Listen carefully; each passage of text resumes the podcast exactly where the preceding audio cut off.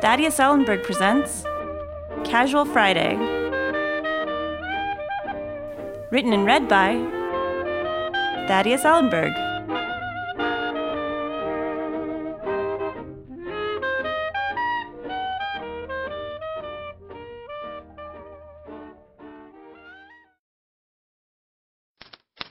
A few words regarding the budget.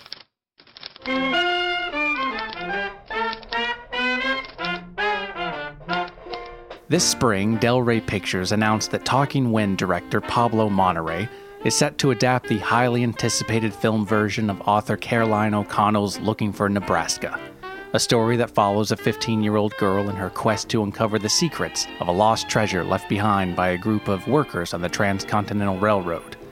Filming is scheduled to begin this fall in South Dakota. Recently, Variety revealed a dispute between Monterey and the studio regarding an additional $45,000 to shoot a dream sequence featuring a runaway steam engine falling to the bottom of a ravine.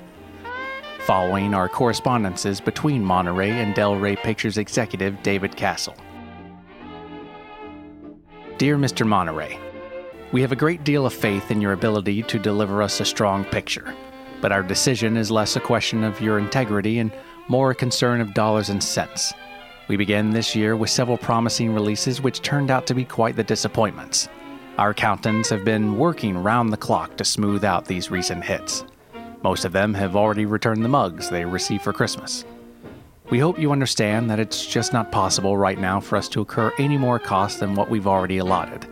We feel that you'll be more than capable of producing an exciting and compelling film with the budget we've provided.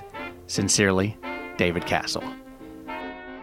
Dear Mr. Castle, thank you for your prompt response to my letter. I understand these are trying times for everyone at the studio. Why, just the other day I noticed your Mercedes up on the lift at Giuseppe's Auto. My condolences. I'm thankful to hear that you have faith in me as a director and am excited about what I'll be bringing to the film. I'll certainly do my best with the studio's change. After all, it isn't as though this was the most sought after property of last year, which you and your friends over there at Del Rey Pictures, a subsidiary of Crackerjack, purchased for pennies on the dollar. One could only assume and pray that the money saved in said transaction would benefit the film. Nevertheless, did you get those food stamps I sent over? Sincerely, Pablo Monterey. Dear Mr. Monterey, you're more than welcome. Promptness is a virtue, and had Benjamin Franklin written of a 14th, it would have been punctuality. What was your excuse the other day again? Traffic? Oh no, I'm sorry, the bus was behind schedule. And so, in light of your candor, I feel as though I should inform you. You were not our first choice. In fact, Pablo Monterey was seventh on our list. Allow me the opportunity to enlighten you. Firstly, there was Kenneth Wright. That's right, the Kenneth Wright. You probably never noticed him on the lot, what with your parking space being across the street and all. Mr. Wright showed a strong interest in the project, but in the end ran into a scheduling conflict with the film he wrote and planned to produce this November. Secondly, we contacted Alan Davis, who just finished up a two picture deal with Cowan. We felt he was just edgy enough for the picture. Unfortunately, Cowan demanded several reshoots on Davis's last film, which booked him solid for the rest of the year. Thirdly, there was Mitch Buñuel, who, I'm sure you heard, went scuba diving off the coast of Tobago last month and never surfaced. Incidentally, the service will be later this month. We even looked at a filmmaker by the name of Dale Stallings, an incredibly talented commercial director looking to get into features. After that, we looked at a few up and comers that all showed potential but eventually fell through the contractable cracks, if you will. Then there was Dirk Mello, an out of work porno director that came in looking for janitorial work. You came up after him. Cordially, Mr. Castle. Mr. Castle, thank you for your list of befuddlements. I found them quite amusing. Enclosed is a list of other studios I'd rather be working for. To save time, yours is at the bottom behind a stain where my cat spit up. Best wishes, Pablo. P.S. El cheque está bueno. Mr. Monterey, I have spoken with several colleagues and members of the board, and we feel that it would be best to bring in a backup director in case, for some reason, unbeknownst to me, God willing, you were unable to fulfill your duties as director of Looking for Nebraska.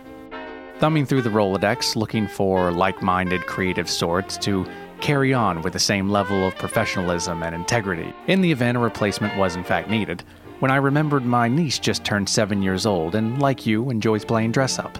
The resemblance is uncanny, really. The only thing is, her mother's very protective. I would have to promise to look after her and make sure she didn't pick up any of your good habits, like smoking through your ears or peeling bananas with your feet. D. Castle. Mr. Castle, I think having your niece on set is a wonderful idea. It gets pretty stressful out there, and I'm sure her presence would help ease tensions. And if she's as wishy washy as you, she might have a promising career as a film executive ahead of her. By the way, how are those knees treating you? You know, it scares me to see a man of advancing years like yourself not receiving the proper kind of treatment.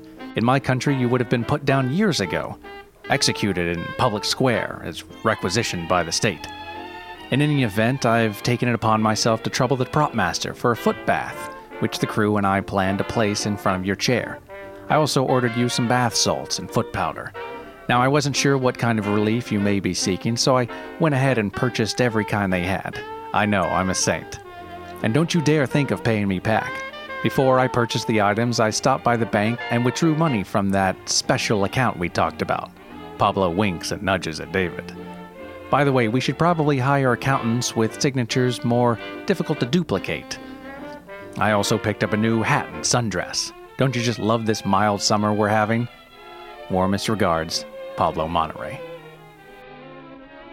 Mr. Monterey, I find your spirited attitude toward thievery and the desire for jail time an utter delight. Do you have plans for the holidays? I hear San Quentin puts on a hell of a Christmas carol. Your portrayal of a lump of coal would be uncanny, a performance for the ages.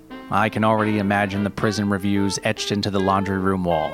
Convicted puppy flasher Alan Boggs writes Pablo Sweet Lips Monterey delivers a 1 2 knockout performance as a dirty and neglected lump of coal, too scared of the fire's heat.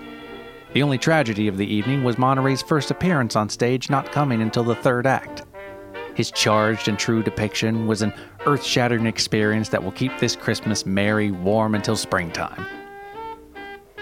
I know you always wanted a stronger fan base. Well, here's your chance. And I think you'll find more luck with acting, really. What is it that they say? Directors are just frustrated actors? You'll have to keep me up to date on all your success, though. After all, you wouldn't be there if it weren't for me. Think of the wealth that will come with your newfound fame increased library time, more hours in the yard, and rising acts of sodomy from a guy named Jill. I and every executive here at the studio, along with our team of lawyers, will do everything in our power to make this dream of yours a reality. So please, sir, spend freely and prosper, I insist. Sincerely, David Castle. Dearest David, Rocking gently back and forth on the veranda, looking out at the fruits of my labor with a glass of iced tea, which I occasionally rest against my forehead to cool myself, I mull over our petty slanders. I can't help but feel as though we've gotten off on the wrong foot. This childish back and forth is really getting us nowhere. I strongly believe with all my heart, if you just take a moment and listen to reason, you and I will be able to come to some sort of an agreement. I see a compromise is in our future. After all, we're both men of honor. Well, I am. You still have three more merit badges to go. By the way, how'd that one on hygiene turn out?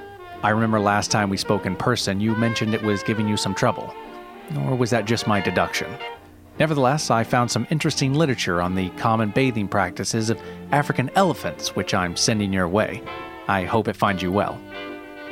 Getting down to business, let's take a second and look at the facts of the case. Firstly, there are my credentials, which you believe fall just under that of a second rate smut peddler.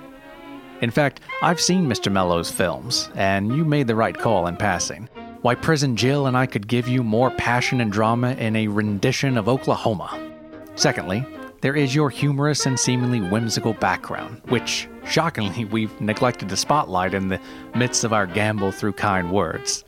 It's a story that always brings a smile to my face. In it, we find an already over the hill David Castle.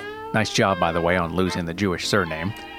Who weeks before, taking an executive position at Del Rey Pictures, had probably seen a total of six films in his entire lifetime, with the last one being a premiere of T.W. Laurel's 1916 The argumentative case of Mr. Henry Poole, an old world tale of corrupt and authority driven powdered wigs muscling the common man. See what I did there? Also, you recently had a birthday. Did you know that? I know these past years have left you in a somewhat fragmented state of mind. Not to fret. Soon everybody will find your asinine behavior adorable in a cockamamie sort of way. I see it a fairly smooth transition for you. Faithfully, Pablo. Mr. Monterey, I must apologize for my lack of correspondences this month. Our workload at the studio has risen to a seemingly insurmountable measure, and as a result, my company of social liaisons have reported taking on water, so to speak. Not that I'm complaining, work is good, and the work we've been doing has shown tremendous promise. We're all very excited. I would be remiss if I didn't begin by saying that our recent efforts were all thanks to you. Yesterday afternoon, I spoke with the lead investigator regarding the impersonation and fraud charges which have been brought against you. And this morning, I met with your replacement at the loveliest little bistro on Nell Drive. I regaled in the moment and indulged myself with a wedge of cake from their display case. In fact, I've been scheming over the past few weeks as to the best way of informing you that your services will no longer be needed. Unfortunately, each ploy I devise ends with your pants soaked in a public setting, which is brought on during your flee from the profound embarrassment. After many restful nights filled with sweet and satisfying dreams, I came to realize that it would be most appropriate for you to receive said dismissal whilst in the privacy of your 10 by 10 studio apartment. Sincerely, David Castle. Mr. Castle, you're fat. Cashing your checks, Mr. Monterey. Mr. Monterey, this is true. I am on the heavy side. Lucky for me, your wife suggested a workout regimen where I lift her up in the air Tuesdays and Thursdays while you're at the bar. Sincerely, David Castle. Castle. Understood.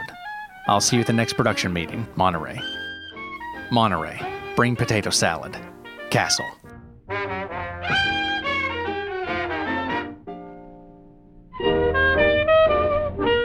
Been a production of Thaddeus Ellenburg's Casual Friday. Written and read by Thaddeus Ellenburg, with an introduction by Nicole Calasich and artwork by Adrienne Lobl.